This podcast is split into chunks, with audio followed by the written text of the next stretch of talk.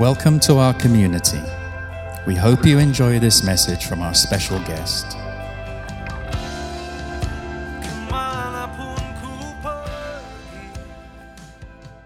Good morning. Please be seated.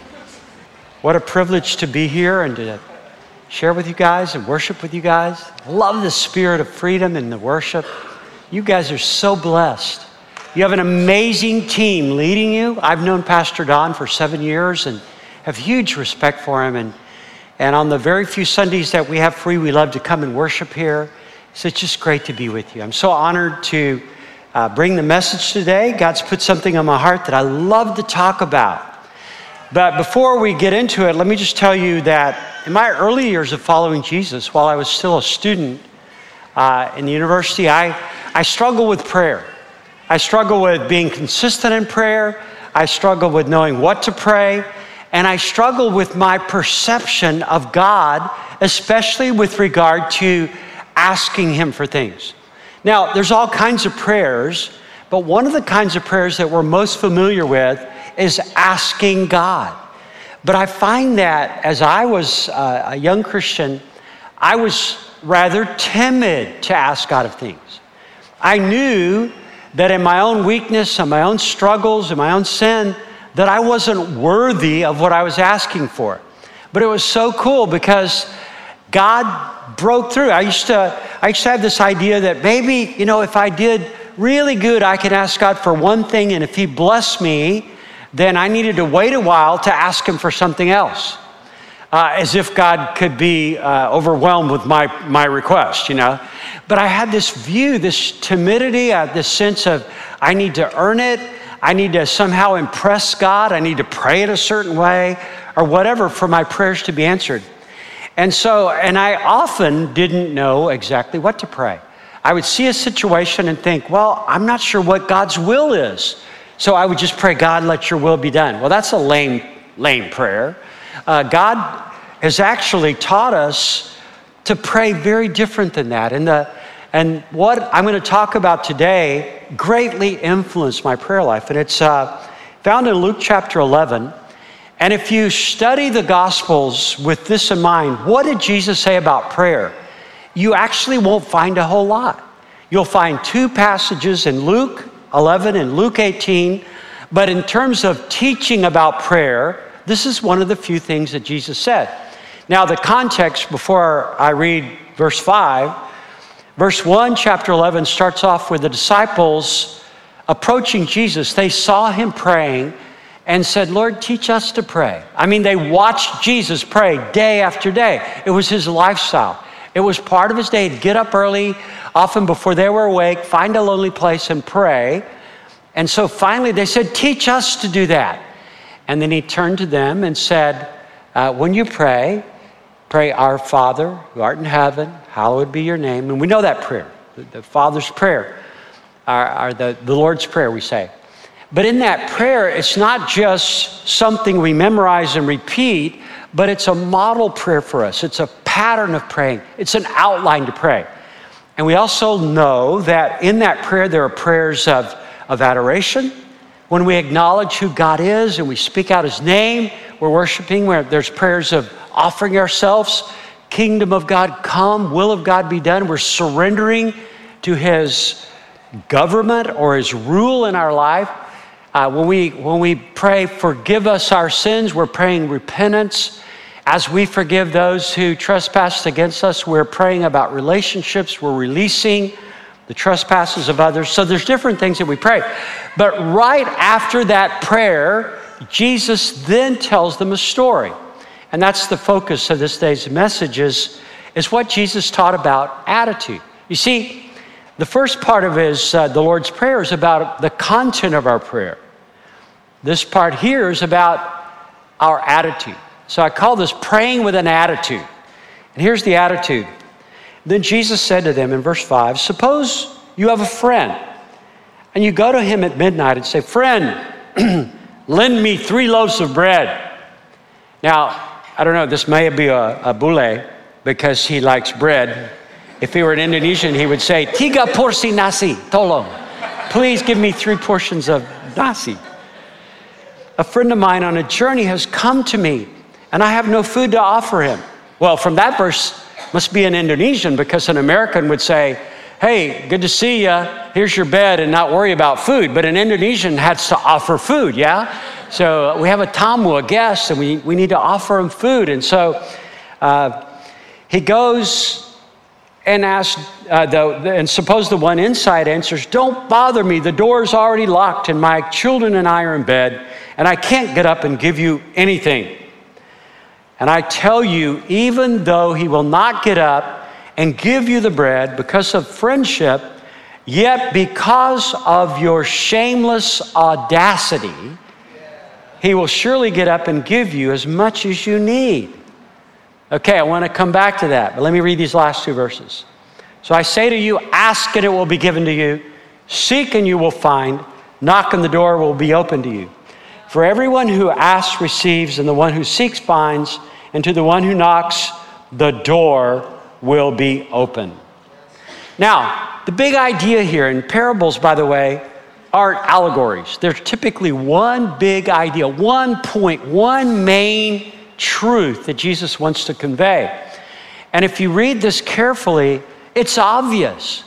You want your prayers answered, prayed with the attitude that this person had. He, he, he has a guest at midnight, and as was the custom in the Middle East, you guys who live in Indonesia know this. When you welcome a guest, you serve food. There was no food in the dapur, in the kitchen. And so what does he do? He, well, he goes to borrow. But the problem is it's the middle of the night. And so in this place of shameless audacity, he wakes up a neighbor and he, he gets him out of bed and he asks for three pieces of bread and he gets what he asked for. And Jesus makes the point that that's how you get what you need. And it's obvious the application is for our relationship with God. Now, what struck me and what I've thought about for years is the idea of shameless audacity. What does that mean? When he said, He will surely give up, get up, He will, he will give you what you need, that is obviously the key word, the key idea. So I looked it up in the original language of the New Testament, which is Greek. And the, and the word is anaidian. Anaidian. I'm not sure about the pronunciation, but that's how we would say it in Indonesia. Anaidian. And, it, and it's an interesting word because if you look for the meaning of that word in the New Testament, it's not found. It's not found in another verse. Often we, we find the meaning in one verse from finding it in other verses. How's it used? What's interesting, though, is the opposite of the word is found in 1 Timothy chapter, chapter 2, where Paul is talking about women dressing modestly and being refined and godly. And he says this I also want the women to dress modestly, modestly with decency and propriety. It's translated into uh, New International Version, propriety. And that's the word idion, without the ana on the front. Without the a and a, it's the word idion. But you put the prefix ana on that word, and it means the opposite. So it literally means impropriety or shameless or immodest or uh, bahasa Indonesia kurang ajar. You know, that word is kind of crude. It's like, man, that's offensive. Somebody kurang ajar. In other words, they don't know their place. They don't know manners. They're, they're, uh, the, uh, the other thing we say in Indonesia is kok brani. Yeah, and that's not a good word in this context. That's like they don't know their place. It's like somebody jumping in a parade and standing under uh, by President Bapak President Jokowi and taking a selfie. It's like, what is that person doing? That's so that is so improper. But that's what Jesus said. We're to pray with that attitude. Isn't that amazing? We're to pray with that attitude. I'm looking for people who pray rudely who pray not knowing their place, who pray with shameless audacity. And those pre- people have their prayers answered. Now, when I began to underst- understood this, understand this, I was in my 20s. And my wife and I were driving out to Los Angeles from Austin, Texas, where I was going to go to seminary. And we had all of our worldly goods. We had a nine month old daughter. We were driving across the desert in the United States, what would be about 2,000 kilometers or 1,800 kilometers, a long way. And during those two days of driving, we began to think about our life in Los Angeles. We began to think about how much it costs to live there. We'd never been there, and the big bad city of Los Angeles, and how are you going to make it? And we need a babysitter for our child, and my wife needs a job, and I want a part time job, and we want a church. And so, as we were talking about these desires, we began to write them down. And we, we began our first prayer journal asking these things. Now, before I let me just say this. Some of you are wondering what happened. Well, actually, all five of those things were answered. I would ask, Lord, we literally in our prayer, Lord, give us an apartment or a house for $200 a month or less.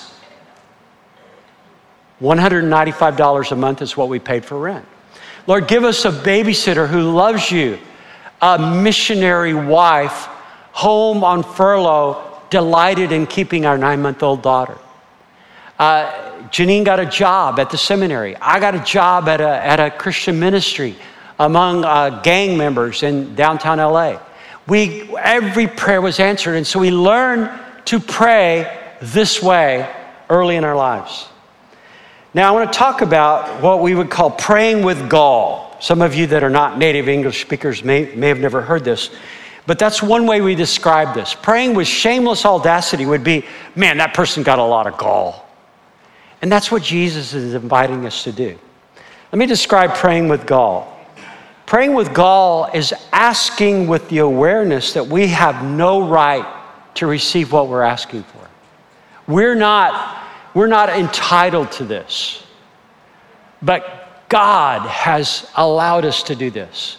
We are not holy enough. We are not full of enough faith. We have not done enough to impress God but only through His grace does He answer these kinds of prayers. And so we come boldly into His throne. We come, we have access to Him through the blood of Jesus, through the sacrifice of Jesus. We come before Him and know Him as Father, and we as His children ask boldly, knowing that we don't deserve it. Now that's important. Because a lot of us are, are, are rather timid because we know ourselves. We know our limitations. Or I hear this prayer a lot. Oh Lord, bless sister so and so who serves so faithfully. She's such a good woman. She's such a faithful wife and a good mother. And because of that, she deserves to be healed of cancer. That's not how we pray. We pray based on the character of God, the loving Father that He is, and the awesome God, and He's full of compassion and mercy. And that's why we approach Him boldly. We pray with gall when we ask with a desperate cry even a demanding tone. We speak it out. The dude that needed bread didn't come to his neighbor and go, Oh, I guess he's not awake. He didn't come to his neighbor and say, Psst, neighbor, neighbor.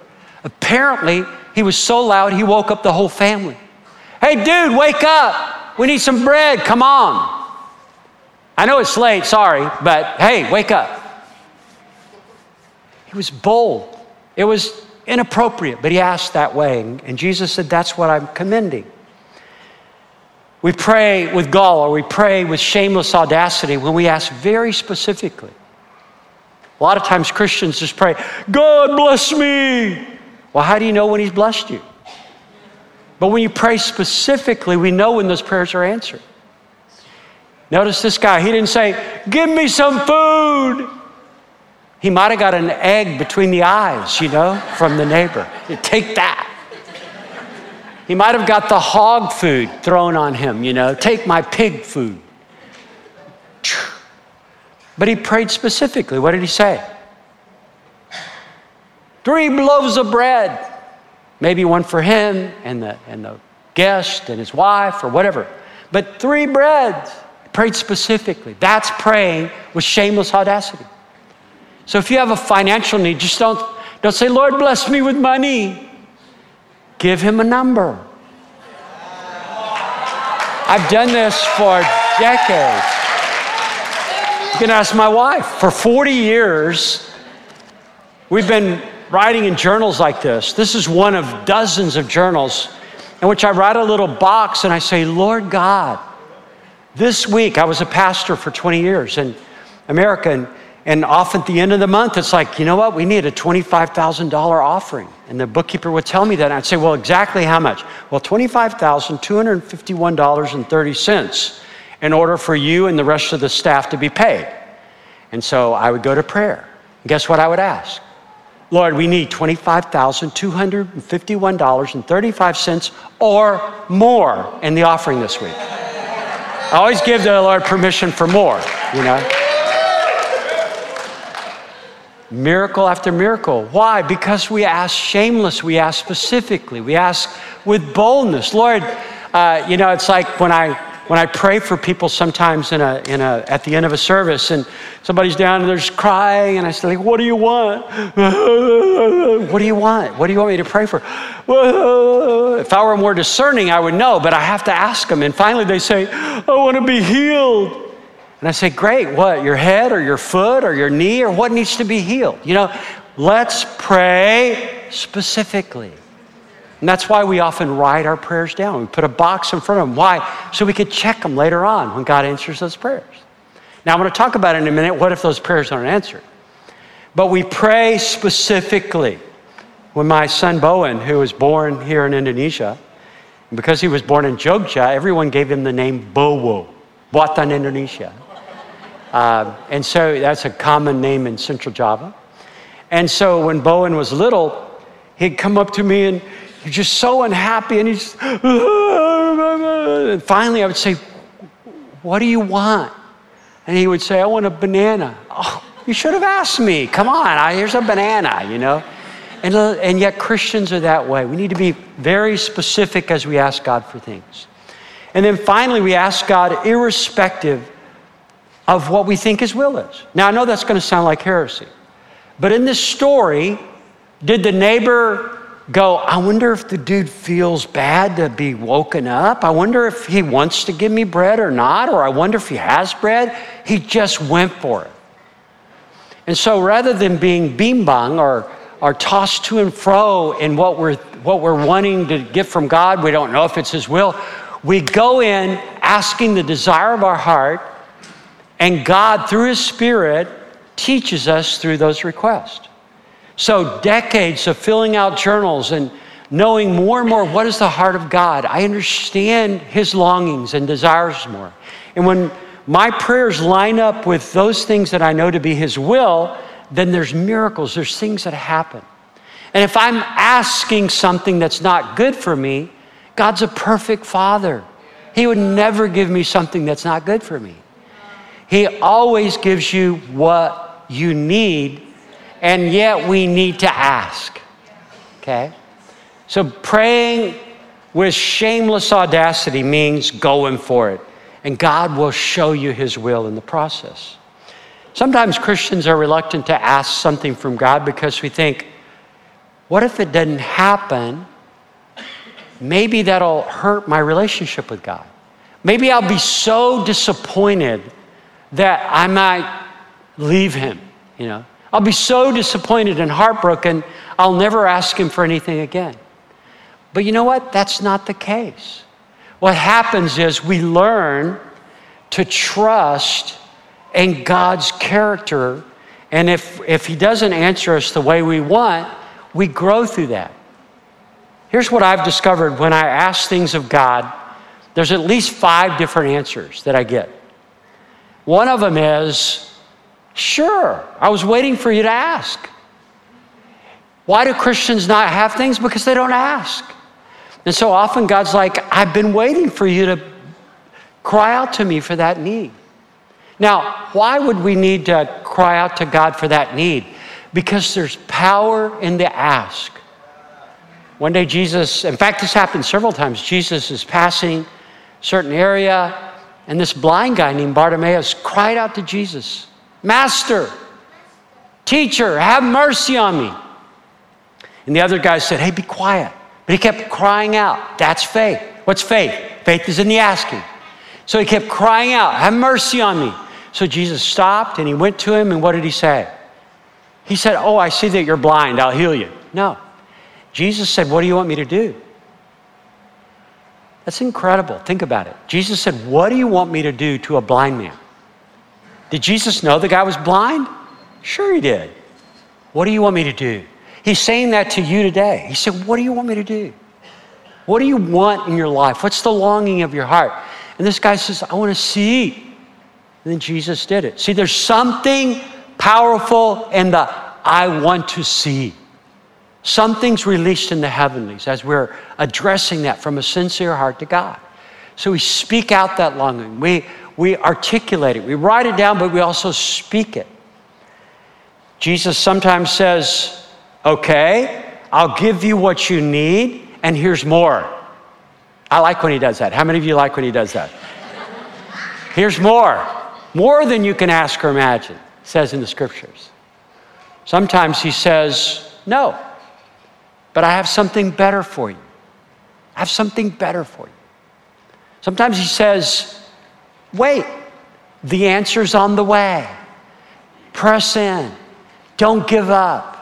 Otewe, the answer is coming your way. So press in, hold on. Sometimes he says, No, I love you too much to give you that. But like I say, the older we get, the more we know his heart, we know his will, and we're not asking for stupid things. We're not asking for selfish things. We're asking for things that advance his kingdom. And in doing so, he's glorified when we're bold in asking and when we receive. Now, sometimes we give up too quickly. When I was young, I would pray for something, and if it didn't happen, I would think, oh, Suda, I guess that's not God's will. But it's the continual ask. Literally, that verse that we just read says, So I say to you, keep on asking. That's the Greek verb there. Keep on asking, and it will be given to you. Keep on seeking. Keep on knocking, and the door will be open to you. Try that with the person next to you. Tell them, keep on asking, keep on seeking, and keep on knocking. Keep on asking, keep on seeking, keep on knocking. When you go to someone's house, especially if you don't know them, but you're, you're, you've got a purpose for being at the house and you go up and you knock on the door, a lot of times here in Bali, you have to knock on the gate. But, but do you do it once and then say, I guess they're not home? No, you rattle louder. And then you may cry out, Hey, ada orang di rumah. Is there anybody home? Why? Because that's the way we get an answer. Not that God's deaf, but there's a powerful force working against us in our prayers that we got to struggle through. Daniel prayed, asked God for something. He fasted, he prayed for 21 days, and finally the answer came. The breakthrough came. And Daniel said, Why didn't it happen on the first day? Because there's a spiritual war in heaven between the powers of God and the power of darkness. And it took 21 days for a breakthrough. And sometimes, and, and I've got many, many answers that I've jotted down in my journal to prayers that I've prayed for years. Five years ago, Janine and I started praying for a three month old little Papuan baby that my daughter and son in law felt like they should adopt. And early on in the process, they were told by the Indonesian government, tidak mungkin, and they were told by the American government, this won't happen.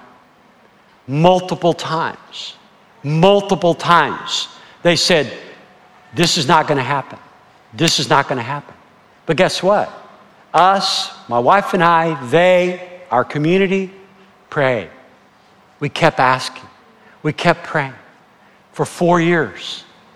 Four years of no's, four years of trips to Jakarta, four years of, well, we got to apply for this. Four years of believing God. And Aaron Gibson, I wish I had a picture of him, is now a U.S. citizen with a U.S. passport, and his last name is Gibson, my, my son in law's last name. So don't give up. One of my heroes of the faith is a man named George Mueller. He lived a long time ago He's of German descent, moved to Bristol, England when he was young. And there on the streets of Bristol, he found kids that were truly orphans, not like some of the orphanages here. The kids have parents that are living. He'd find kids that had no parents who were starving alongside of the road, who sometimes wore rags or were naked or were laying in the snow dying. And he began to take kids in. It was before anyone had orphanages. And so he began to form this orphanage, and it grew to 30, and then 100, and then finally 300. And he had 300 children to feed and to clothe and to educate. And he did this for 50 years in the orphanage that he founded. And it lived on past him. But during those 50 years, George Mueller had a principle that he would never ask people for money. Now, you think he'd have the right to ask people for money, but he wouldn't. In fact, people of means, people that were wealthy, would come to him and say, uh, George Mueller, do you have, what is the financial needs of the orphanage? And George Mueller would smile at him and say, You ask God, and you give what you give according to what God tells you to give, and our needs will be met. And it happened. There was never, never a meal that there wasn't enough food for these kids. None of them ever had to go barefoot. None of them had ever had to wear rags because God provided for every need. On many occasions, it would be 10:30 in the morning or 11, and one of the cooks would come to George Mueller and say, uh, "Pastor Mueller, there's no food in the dapur. There's no food in the kitchen. And lunch is coming up and we don't have anything to prepare. What should we do? And George Mueller would say, Wait. He'd go into his room, he'd shut the door, he'd get on his knees, and he'd say, God of heaven, God and Father who built this orphanage, who brought these orphans to us, they are your children and you're their father. And you promised to supply all of our needs according to your riches and glory. And these children need food. And he would pray that boldly and he'd pray that confident. And lo and behold, before lunchtime, somebody would show up and say, I was driving this cart of food to the market, and God redirected me here to the orphanage, and here's food for lunch. He did that many, many times. You should read his biography, it's very inspiring.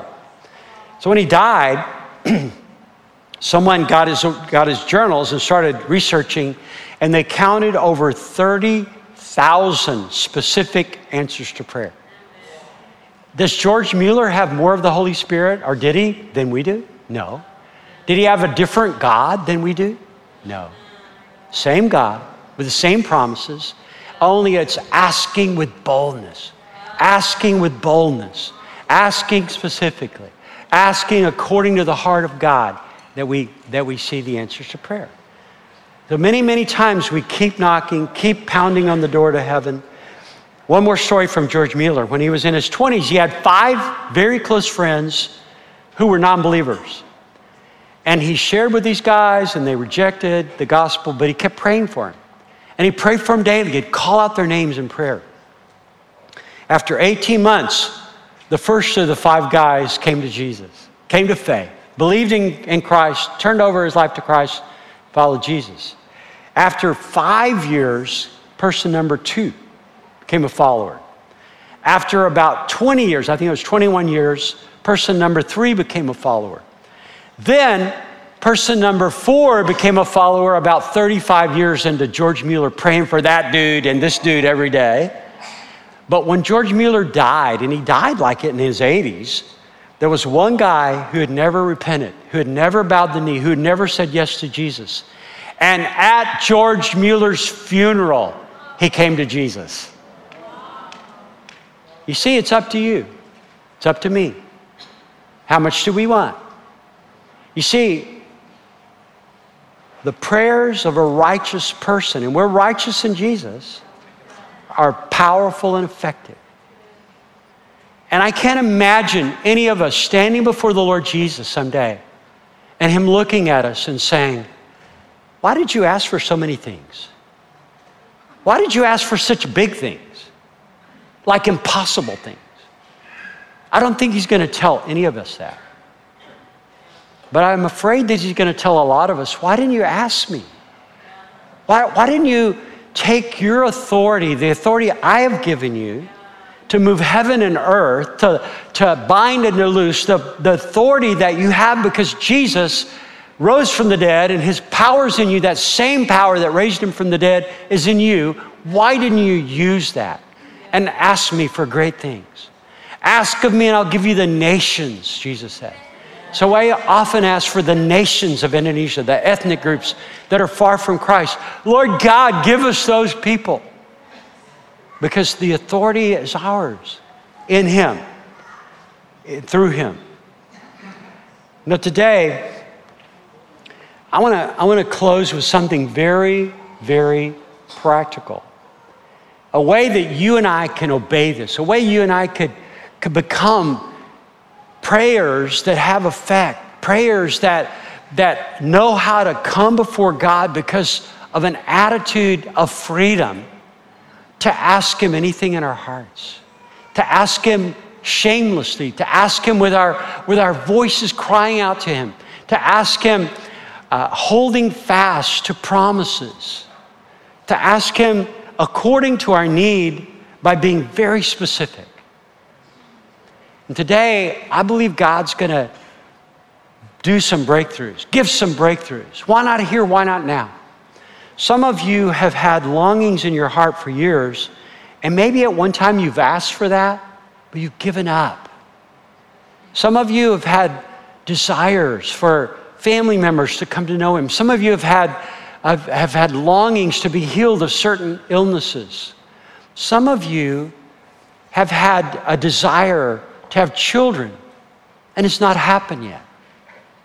And today I want to believe God with you for a breakthrough. Let me tell you one story, one of many I could tell you. It was a couple in our church named Dan and Gail, and I was a pastor. We were pastors in Austin, and these guys were part of our church for several years before I even knew their name. Now, our church was rather large, so I didn't get to meet everybody, but I really, this couple stood out. They were a really good looking couple. Come to find out, he was a captain in the Marines, he's a leader. And, and yet, when we got to know him, we found out that their hearts were deeply hurt because for 10 years they had longed for children. And Dan and Gail told me their story, and they told me about, uh, you know, the, the times they thought they were pregnant and she would have a miscarriage. They told me about their ministry to the children's area, and, and they had finally come to the point of just giving up. They come to the point of saying it must not be God's will for us to have children.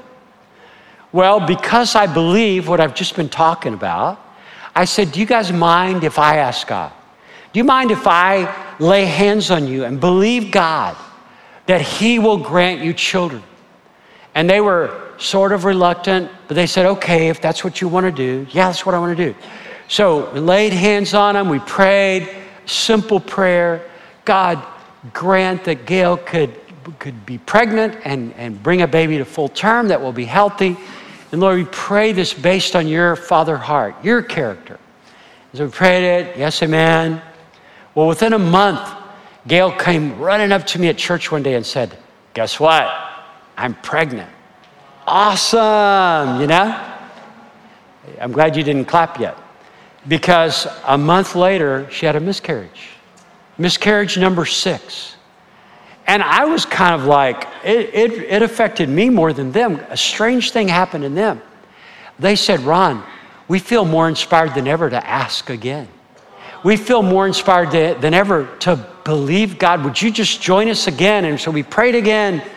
And about a year later came little Talitha, and now she's this beautiful little girl that God's blessed with. Is it because of our prayers? No, it's because of the goodness of God, but we're bold to ask. And so before, I just feel prompted to do this. Before we leave today, if there are couples here that want to have children, I want you to come to the front and give me the privilege. My wife will join me. We'll lay hands on you. I want to pray for you guys. So I want to do this right now. I want you to do what, what we've done for years, which is take something to write on. If you have, if not, use your phone. And I want you to write out or type out three specific longings that you have. and I put a kotak in front of them, a box without a check, I usually, this was animated when I first sent it, but I usually put the check after it's answered. But I put a box so it'll remind me to keep praying for that item, keep praying for that need. So I want you today to ask God, I'm going to give you a minute, I'm going to be quiet, and say, Holy Spirit, show us things that we've been timid or afraid or maybe given up on or lack faith to pray for. And today we want to boldly ask for these things. And I don't know what your needs are, but God does. And He's delighted. He's not like going, okay, you're going to bother me again with a request. No, He's saying, tell me what you need. That's the kind of God He is. What's on your heart? And that's what He's telling us today. And so while we do this, I'm going to flash some verses on the screen. While you're waiting on the Lord, I want to read these. But focus on the Lord as you do, as I read them. This is the confidence we have in approaching God that if we ask anything according to His will, He hears us. And if we know that He hears us, whatever we ask, we know that we have what we've asked of Him. Jesus looked at them and said, With man, this is impossible, but not with God. All things are possible with God. The prayer of a righteous person is powerful and effective. And will not God bring about justice for his chosen ones who cry out to him day and night? Will he keep putting them off? If you can, Jesus said, everything is possible for the one who believes. And Jesus said, Go, your faith has healed you. And immediately he received a sight and followed Jesus. How many of you have made your list or you know what you want to ask? Okay, we got to wait on the rest of you. We're going to do this. This is your assignment today. Before you go home, what three things that you long for? If you write 10, that's okay. If you write 30, that's okay, but at least three. What are three things that you're longing for today? You have an unsaved friend or relative? You know someone that, that has cancer? Some of these guys that were jumping around here wildly during worship are, are people that have been here all summer, and them, along with a group of Indonesians, have been reaching out. And in reaching out, they often pray for the sick. They pray for the sick uh, out in parks or on the beach or at a warung or, or wherever. Wherever we find people that are sick, we boldly pray because we know the heart of God. How many of you would say, Pastor Ron, I feel, I feel like it's really hard for me to be bold in asking God for things? I want to pray for you before we go. Some of you would say that. Yeah, thank you for honesty. How many of you say, Ron, I really have faith in my heart that God's going to bring breakthrough for, for these things that I'm asking. Would you raise your hands? Amen. God sees that. God sees that. I want you to stand together with me right now. And I want to close today by doing the very thing that this guy in the story did. He opened his mouth and he declared to his neighbor what he needed three loaves of bread. Today, I want us to open our mouths and declare to our Maker, Lord, this is what I want.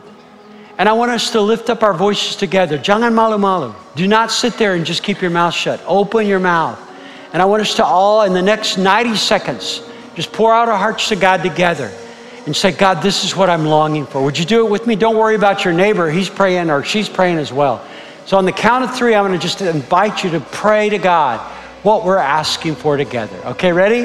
One, two, three. God, Lord, I'm asking that you heal. Heal in the name of Jesus. I'm asking, Lord, for Daryl and for Nathan to be saved. I'm asking for their eyes to be open, believe the gospel.